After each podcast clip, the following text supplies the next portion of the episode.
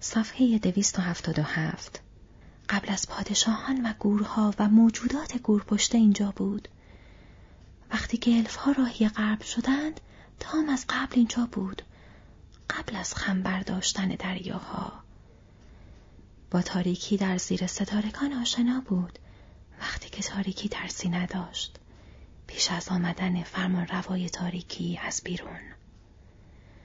به نظر رسید که سایه ای از مقابل پنجره گذشت و هابیت ها با دستپاچگی از روم پنجره به بیرون چشم دوختند. وقتی دوباره سر را برگرداندند، گلدبری در آستانه در پشت سرشان غرق در نور ایستاده بود. شمعی در دست داشت و با دست دیگر شعلهاش را از کوران هوا محافظت می کرد. و نور از میان دستش همچون روشنایی خورشید از میان صدفی سفید به بیرون جاری می‌شد. گفت باران بند آمده و آبهای تازه زیر ستاره ها به پایین تپه جاری است. حالا بیایید بخندیم و شاد باشیم. و تام فریاد زد و بیایید بخوریم و بنوشیم. داستانهای دراز آدم را تشنه می کند و شنیدن طولانی گرسنگی می آورد. صبح و ظهر و عصر. با گفتن این حرف از توی صندلیاش بیرون جست و ورجه ورجه کنان از روی تاقچه بخاری شمعی برداشت و آن را با شمعی که گلدبری در دست داشت روشن کرد. سپس دور میز شروع به رقصیدن کرد. ناگهان جست و خیز کنن از در بیرون رفت و ناپدید شد. خیلی زود برگشت و یک سینی بزرگ پر توی دستش بود. آنگاه تام و گلبری میز را چیدند و هابیت ها نیمی متعجب و نیمی خندان نشستند. وقار گلبری بسیار زیبا و بالا و پایین پریدنهای تام بسیار شادمانه و عجیب بود. با این حال انگار که به نحوی پیچ و تاب خوران رقص واحدی را انجام می‌دادند. اما هیچ کدام در داخل و خارج خانه و گرد میز صد راه هم نمی شدند. و با سرعت زیاد غذا و ظرفها و چراغها با نظم و نظام چیده شد. خوراکی ها زیر نور شمهای سفید و زرد می درخشیدند. تا مقابل میهمانان تعظیمی کرد. گلدبری گفت شام حاضر است. و در این زمان هابیت ها دیدند که گلدبری سر تا پا نقره‌ای پوشیده و کمربند سفیدی بسته و کفش های او همچون فلس ماهی بود اما تام سر تا پا آبی پوش بود آبی به رنگ گلهای فراموش هم مکانی که باران آنها را شسته باشد و جورابهای سبز به پا داشت. شام امشب حتی بهتر از شام قبلی بود. هابیت ها تحت تاثیر جادوی حرفهای تام یک یا چندین و چند وعده غذا را فراموش کرده بودند. اما وقتی غذا در برابرشان قرار گرفت به نظر می رسید که دست کم یک هفته از آخرین باری که غذا خوردند گذشته است.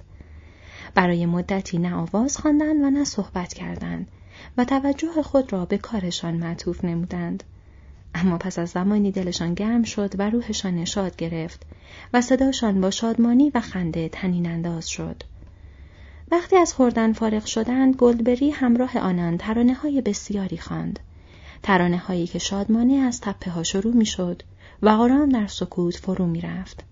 و در آن سکوت ها در ذهن خود آبگیرها و آبهایی را می دیدند که وسیتر از تمامی آبگیرهایی بود که می شناختند و با نگاه کردن به داخل آن آسمان را زیر پاهاشان می دیدند و ستارگان را همچون جواهرهایی در اعماق آن. آنگاه گلدبری دوباره برای هر یک شب خوشی آرزو کرد و آنان را کنار بخاری گذاشت و رفت ولی تام اکنون کاملا هوشیار نمود و آنان را سوال پیش کرد. ظاهرا از قبل خیلی چیزها را درباره آنان و خانواده هاشان می‌دانست و در واقع از همه تاریخ و وقایع شایر با خبر بود. وقایعی از روزگارانی که خود هابیت ها کمتر از آن آگاهی داشتند. این موضوع دیگر چندان مایه تعجب آنان نشد. با این حال تا مخفی نمی کرد که بسیاری از اطلاعات اخیر خود را مدیون ماگوت دهقان است که شخصی بود به ظاهر مهمتر از آنچه آنان تصورش را می کردند. تام گفت خاک زیر پاهای پیر اوست و گل روی انگشتانش. حکمت توی استخوانهایش است و چشمان او باز است. روشن بود که تام با الف ها مراوده داشت و ظاهرا خبر فرار فرودو به نحوی از آنها از طریق گیلدور به او رسیده بود. در واقع آگاهی تام چنان زیاد بود و سوالهایش را چنان زیرکانه طرح می کرد که فرودو دید حتی بیشتر از آنچه به گندالف گفته بود از بیلبو و از امیدها و نگرانیهای خودش برای او صحبت می کند. تام سرش را بالا و پایین تکان داد و وقتی موضوع سواران را شنید برقی در چشمش درخشید. نگهان در وسط داستان گفت آن حلقه با ارزش را نشانم بده و فرودو به نحوی که مایه تعجب خودش نیز شد زنجیر را از جیبش بیرون کشید و حلقه را باز کرد و بلافاصله آن را به تام داد. وقتی حلقه لحظه ای روی کف دست او که پوستی تیره داشت قرار گرفت به نظر آمد که بزرگتر شد. آنگاه تام ناگهان حلقه را روی چشمش گذاشت و خندید. برای یک لحظه هابیت ها شاهد منظره خندهدار و در عین حال استراباور چشم آبی درخشان او بودند که در میان حلقه ای از طلا برق می‌زد. سپس تام انتهای انگشت کوچک خود را توی حلقه فرو برد و آن را در نور شم بالا گرفت. هابیت ها لحظه هیچ چیز عجیبی در این کار ندیدند. آنگاه نفسشان بند آمد. هیچ نشانی از ناپدید شدن تام نبود. تام دوباره خندید و بعد حلقه را چرخی داد و به هوا انداخت و حلقه برقی زد و ناپدید شد. فرودو فریادی کشید و تام به جلو خم شد و با لبخندی آن را به او پس داد. فرودو از نزدیک و اندکی با سوء زن نگاهی به آن انداخت. همچون کسی که زر و زیوری را به یک ترده از قرض داده باشد. حلقه همان حلقه بود یا ظاهرش همان بود و وزنش همان بود. زیرا این حلقه همیشه به نظر فرودو در کف دست به طرز عجیبی سنگین می نمود. اما چیزی او را وامی داشت که از این موضوع مطمئن شود. شاید اندکی از دست تا مازرد خاطر بود که چرا چیزی را که حتی گندالف این همه پراهمیت و خطرناک میشمرد به بازی گرفته است. منتظر فرصت ماند و وقتی صحبت دوباره گرم شد و تام داشت داستانی بیمنی درباره گورکنها و رفتار عجیب آنها تعریف می کرد، حلقه را بنگشت کرد. میری به سمت او چرخید تا چیزی به او بگوید و یکی خورد و فریادی از روی تعجب کشید. فرودو از یک نظر خوشحال شد. بسیار خوب. حلقه حلقه خودش بود. چون مری گیج و منگ به صندلی او خیره شده بود و آشکارا نمی‌توانست او را ببیند. برخاست و آهسته پاورچین پاورچین از کنار بخاری دور شد و به طرف در بیرون رفت. تام در حالی که با نگاهی مطمئن در چشمان درخشانش به طرف او خیره شده بود فریاد زد. هی می‌بینم آنجایی فرودو برگرد کجا داری می‌روی تام بامبادیل پیر هنوز آنقدر کور نیست حلقه طلایت را در بیاور دستت بدون آن قشنگتر است. برگرد. دست از بازی بردار و کنار من بنشین. یک کم دیگر باید با هم صحبت کنیم و فکر فردا صبح باشیم. تام باید راه درست را یادتان بدهد و نگذارد که موقع رفتن سرگردان بشوید. فرودو خندید و سعی کرد که در ظاهر خوشحال به نظر برسد و حلقه را در آورد و آمد و دوباره نشست. تا مکنون داشت می گفت که پیش بینی می کند فردا خورشید دوباره خواهد درخشید و صبح شادی خواهد بود و عظیمت در چنین صبحی امیدوار کننده است. اما آنان باید سعی کنند که اول صبح را بیفتند. چون آب و هوای این سرزمین طوری است که حتی تام برای زمانی طولانی نمی‌تواند از آن مطمئن باشد و گاه چنان به سرعت تغییر می کند که او فرصت عوض کردن کدش را نمییابد. گفت من ارباب آب و هوا نیستم. هیچ موجود دوپایی هم نیست. به پیشنهاد تام تصمیم گرفتند که از خانه او از روی شیبهای غربی و کم ارتفاع بلندی ها تقریبا به سمت شمال پیش بروند. می توانند امیدوار باشند که در این جهت با یک روز سفر جاده شرق را قطع و از گورپشته ها اجتناب کنند. تام گفت نترسید اما به فکر کار خود باشید. این حرف را بارها تکرار کرد. نزدیک علف های سبز بمانید. در کار سنگ قدیمی یا موجودات سرد دخالت نکنید یا در خانه آنها کنجکاوی به خرج ندهید مگر اینکه آدمهایی قوی باشید با دلهایی که هرکس به لرزه در نمیآید و به آنان توصیه کرد که اگر تصادفاً راه را گم کردند و به گورپشته ها نزدیک شدند از جانب غربی آن بگذرند سپس شعری را یادشان داد که اگر روز بعد از بخت بعد دچار خطر یا مشکل شدند آن را به آواز بخوانند.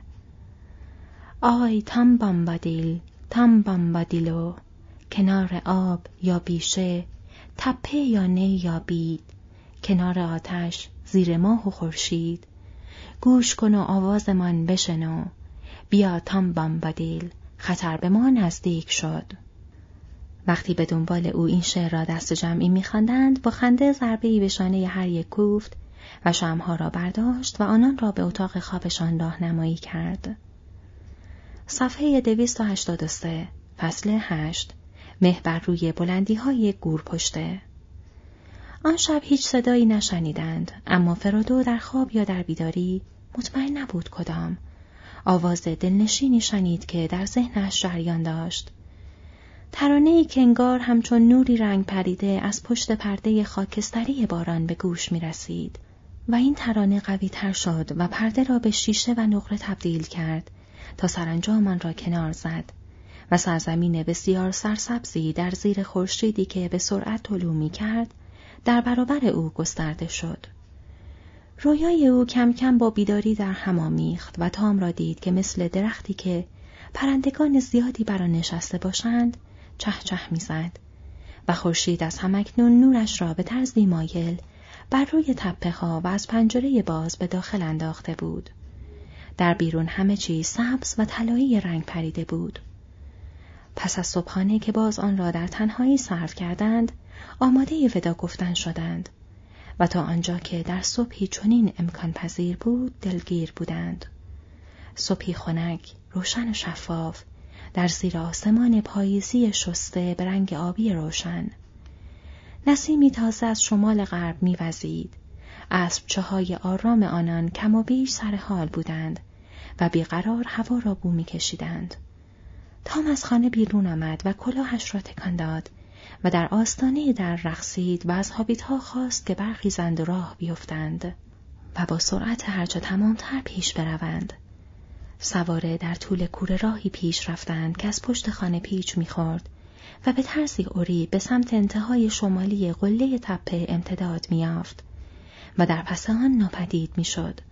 تازه پیاده شده بودند تا اسبچه هاشان را از آخرین شیب تند بگذرانند که فرودو ناگهان ایستاد. فریاد زد گلدبری بانوی زیبای من صدها پا سبز و نقرهی پوش ما با او ودا نکردیم.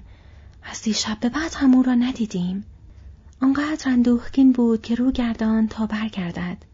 ولی درست در آن لحظه ندایی شفاف موج زنان پایین آمد. زنان جا روی تپه ایستاده بود و آنان را با اشاره به طرف خود می‌خواند. موهایش آزادانه در پرواز بود و وقتی در مقابل آفتاب قرار می گرفت برق می زد و به تلعلع در می آمد. وقتی می رخصید نوری همچون تلعلع آب بر روی علفهای شبنم زده در زیر پاهایش می درخشید. شتابان از آخرین شیب بالا رفتند و نفس نفس کنار او ایستادند. تعظیم کردند. اما او با حرکت دست دعوتشان کرد به دور و اطراف خود نگاه کنند. و آنان از قله تپه در نور صبحگاهی به زمینهای زیر پایشان نگاه کردند.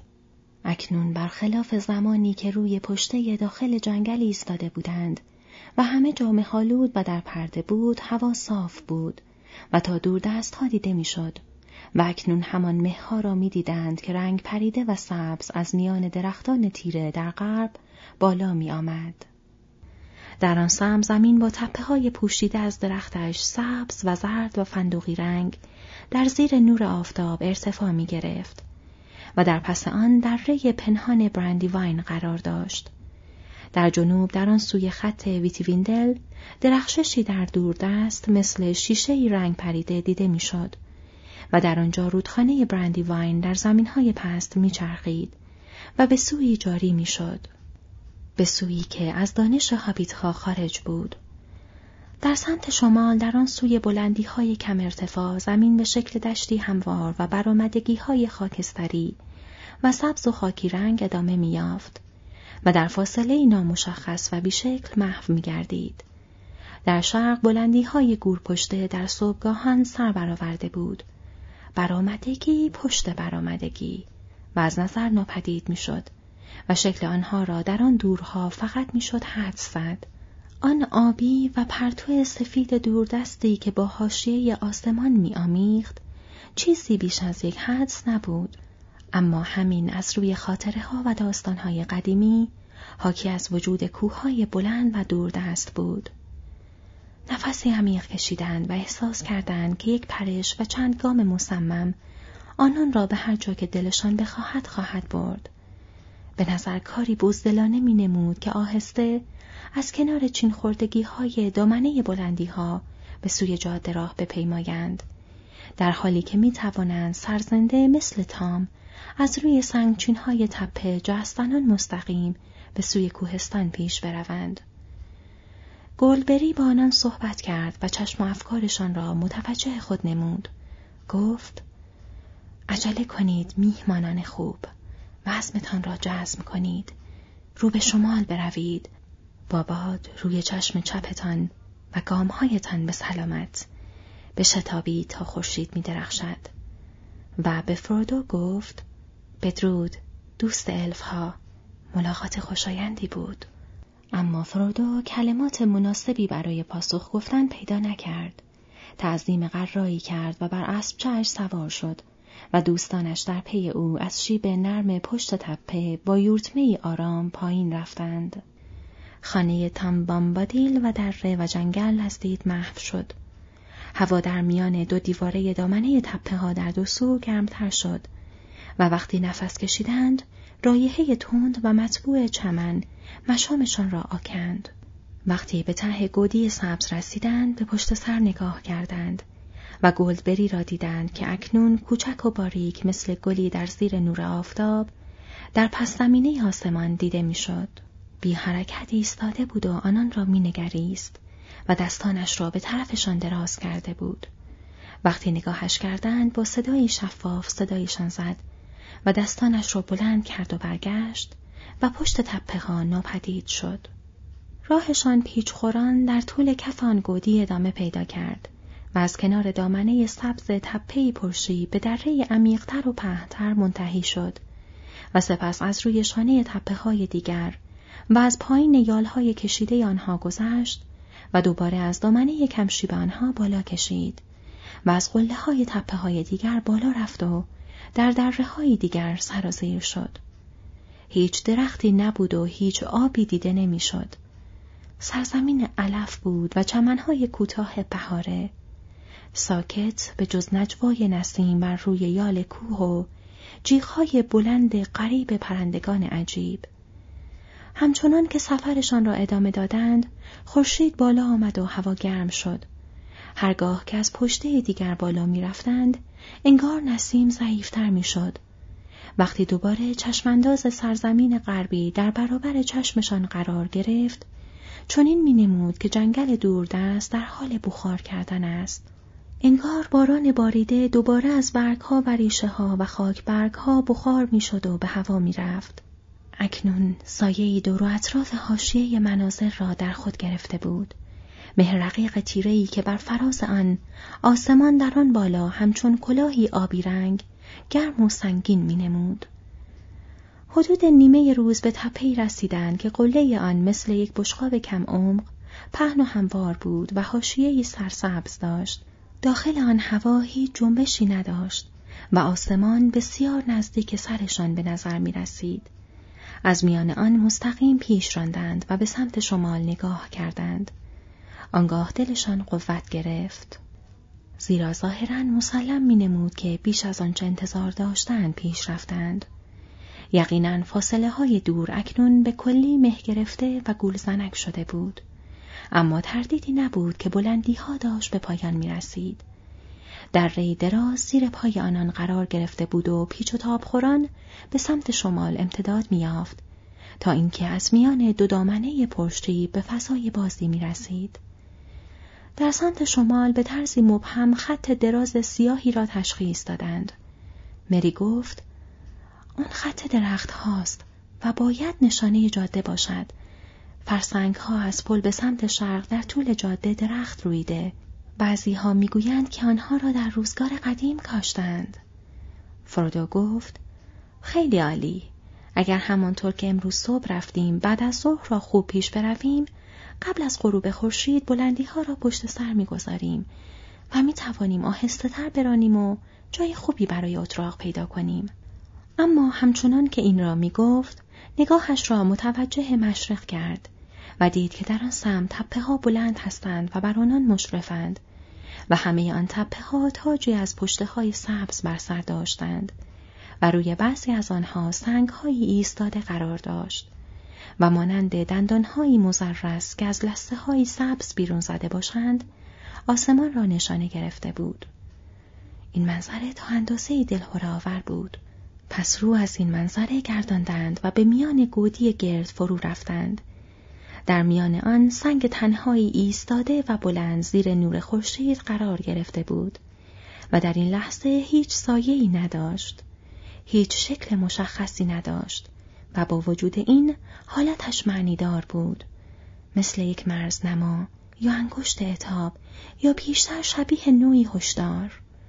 اما اکنون گرسنه بودند و خورشید هنوز در نیمه روز بود و واهمهای بر نمی انگیخت. پس پشتشان را به جانب شرقی سنگ تکیه دادند. سرد بود چنان که انگار خورشید قدرت آن را نداشت که گرمش کند. اما در این زمان این امر خوشایند به نظر می رسید. آنجا خوردند و نوشیدند و در زیر آسمان باز نهار دلچسبی صرف کردند. نهاری که هر کس ممکن است در آرزوی آن باشد چرا که خوراکی ها را از آن پایین در زیر تپه فراهم کرده بودند.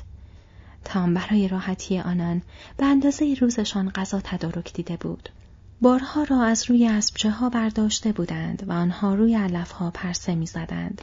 سوار گذشتن از روی تپه ها و شکم از عزا درآوردن، آفتاب گرم و رایحه چمن، استراحتی طولانی، دراز کردن پاها و نگاه کردن به آسمان بالای سر.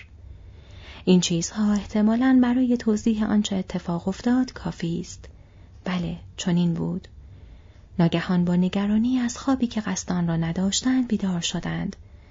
سنگ ایستاده سرد بود و سایه دراز و بیرمق آن به سمت شرق بر روی آنان افتاده بود. خورشید رنگ باخته و زرد بیحال از میان مه می درخشید. مهی که از دیواره غربی گودالی که در آن آرمیده بودند بالا می آمد. در شمال، جنوب و شرق در آن سوی دیواره مه انبوه و سرد و سفید بود. هوا ساکت و سنگین و سرد بود. اسب هاشان تنگ هم با سرهای آویخته ایستاده بودند. حابیت ها متوحش از جا جستند و به سوی حاشیه غربی دویدند. دریافتند که روی جزیره در میان مه ایستادند. به محض اینکه با ناامیدی به سوی خورشید در حال غروب نگاه کردند، در برابر چشمشان داخل دریای سفید فرو رفت و سایه سرد خاکستری از شرق در پشت سر بالا آمد. مه به دیوار ها رسید و بر روی آنها قرار گرفت و چون بالا رفت بر روی سر آنها خم شد و سقفی تشکیل داد. در تالاری از مه قرار گرفتند که ستون مرکزی آن سنگ ایستاده بود. احساس کردند که انگار تلهی در گردا آنان بسته می شود اما هنوز دل و جرأت خود را از دست نداده بودند.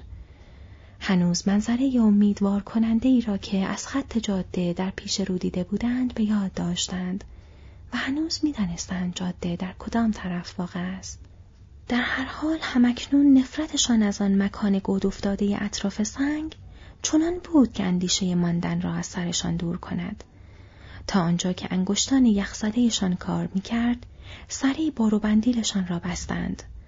به زودی از های خود را به ردیف از کناره گودال به سمت سراشیبی شمال تپه به میان دریای مه هدایت کردند.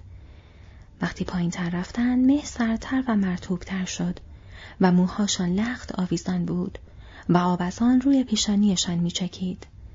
وقتی به ته دره رسیدند چنان سرد بود که ایستادند و بالا پوشها و باشلخهاشان را درآوردند که به زودی با قطرات خاکستری مرتوب شد.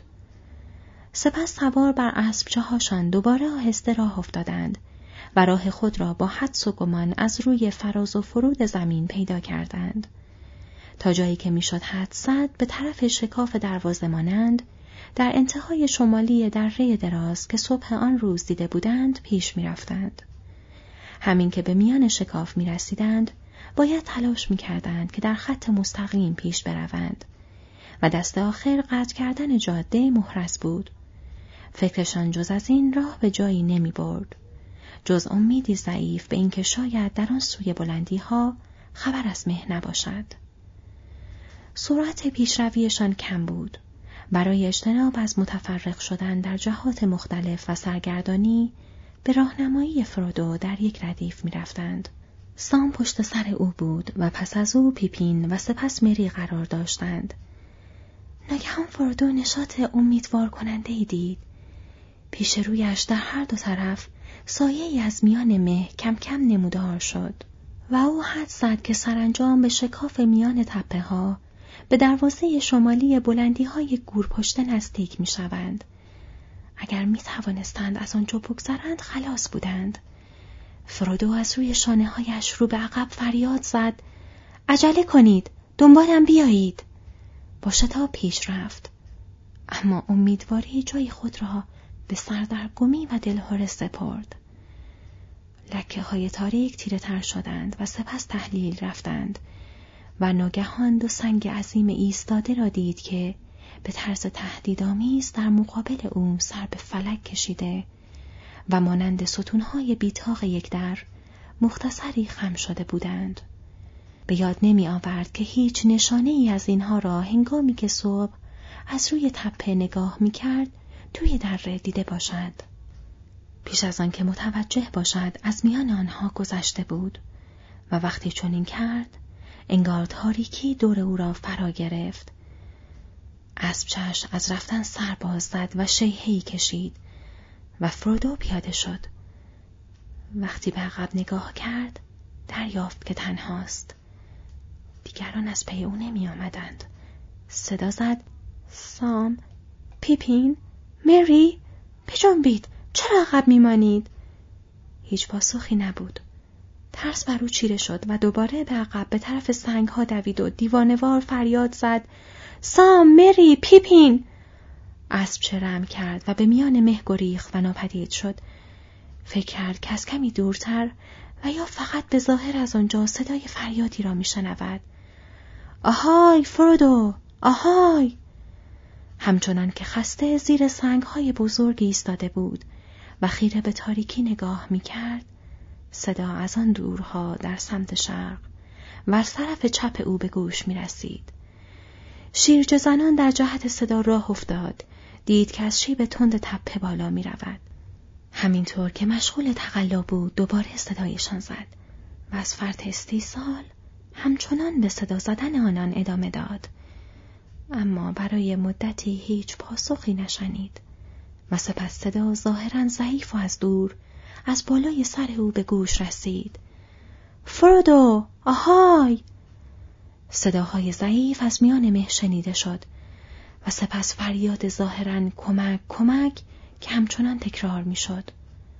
و آنگاه آخرین فریاد کمک به شکل زجه طولانی که ناگهان قطع شود از پی به گوش رسید. سکندری خوران با آخرین سرعت ممکن به طرف فریادها پیش رفت. ولی روشنایی رفته بود و شب چسبنده او را تنگ در بر می گرفت. چنان که اطمینان از سمت و سوی حرکتش غیر ممکن بود.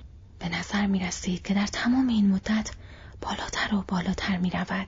تنها تغییر در سطح زمین زیر پایش بود که سرانجام او را از رسیدن به بالای یک پشته یا تپه آگاه کرد. خسته بود، عرق می ریخت و با این حال یخ کرده بود. هوا به کلی تاریک بود. با حالی فلاکت بار فریاد زد کجا هستید؟ پاسخی نبود. ایستاد و گوش داد. ناگهان متوجه شد که هوا خیلی سرد می شود و بالای تپه بادی کم کم شروع به وزیدن کرد. بادی یخ زده. هوا داشت تغییر می کرد. مه تکه تکه و پاره پاره از کنار او می گذشت. نفسش بخار می کرد. تاریکی دورتر و رقیقتر شد. بالا را نگاه کرد و با شگفتی دریافت که ستارگان کم نور در بالای سر از میان رشته های شتابان ابر و مه پدیدار می شود. باد شروع به زوزه کشیدن روی علف ها کرد. ناگهان به نظرش رسید که فریادی خفه به گوشش رسید و او به سوی آن رفت و به محض که جلوتر رفت مه بالا رفت و کنار کشید و از آسمان پرستاره پرده برگرفت.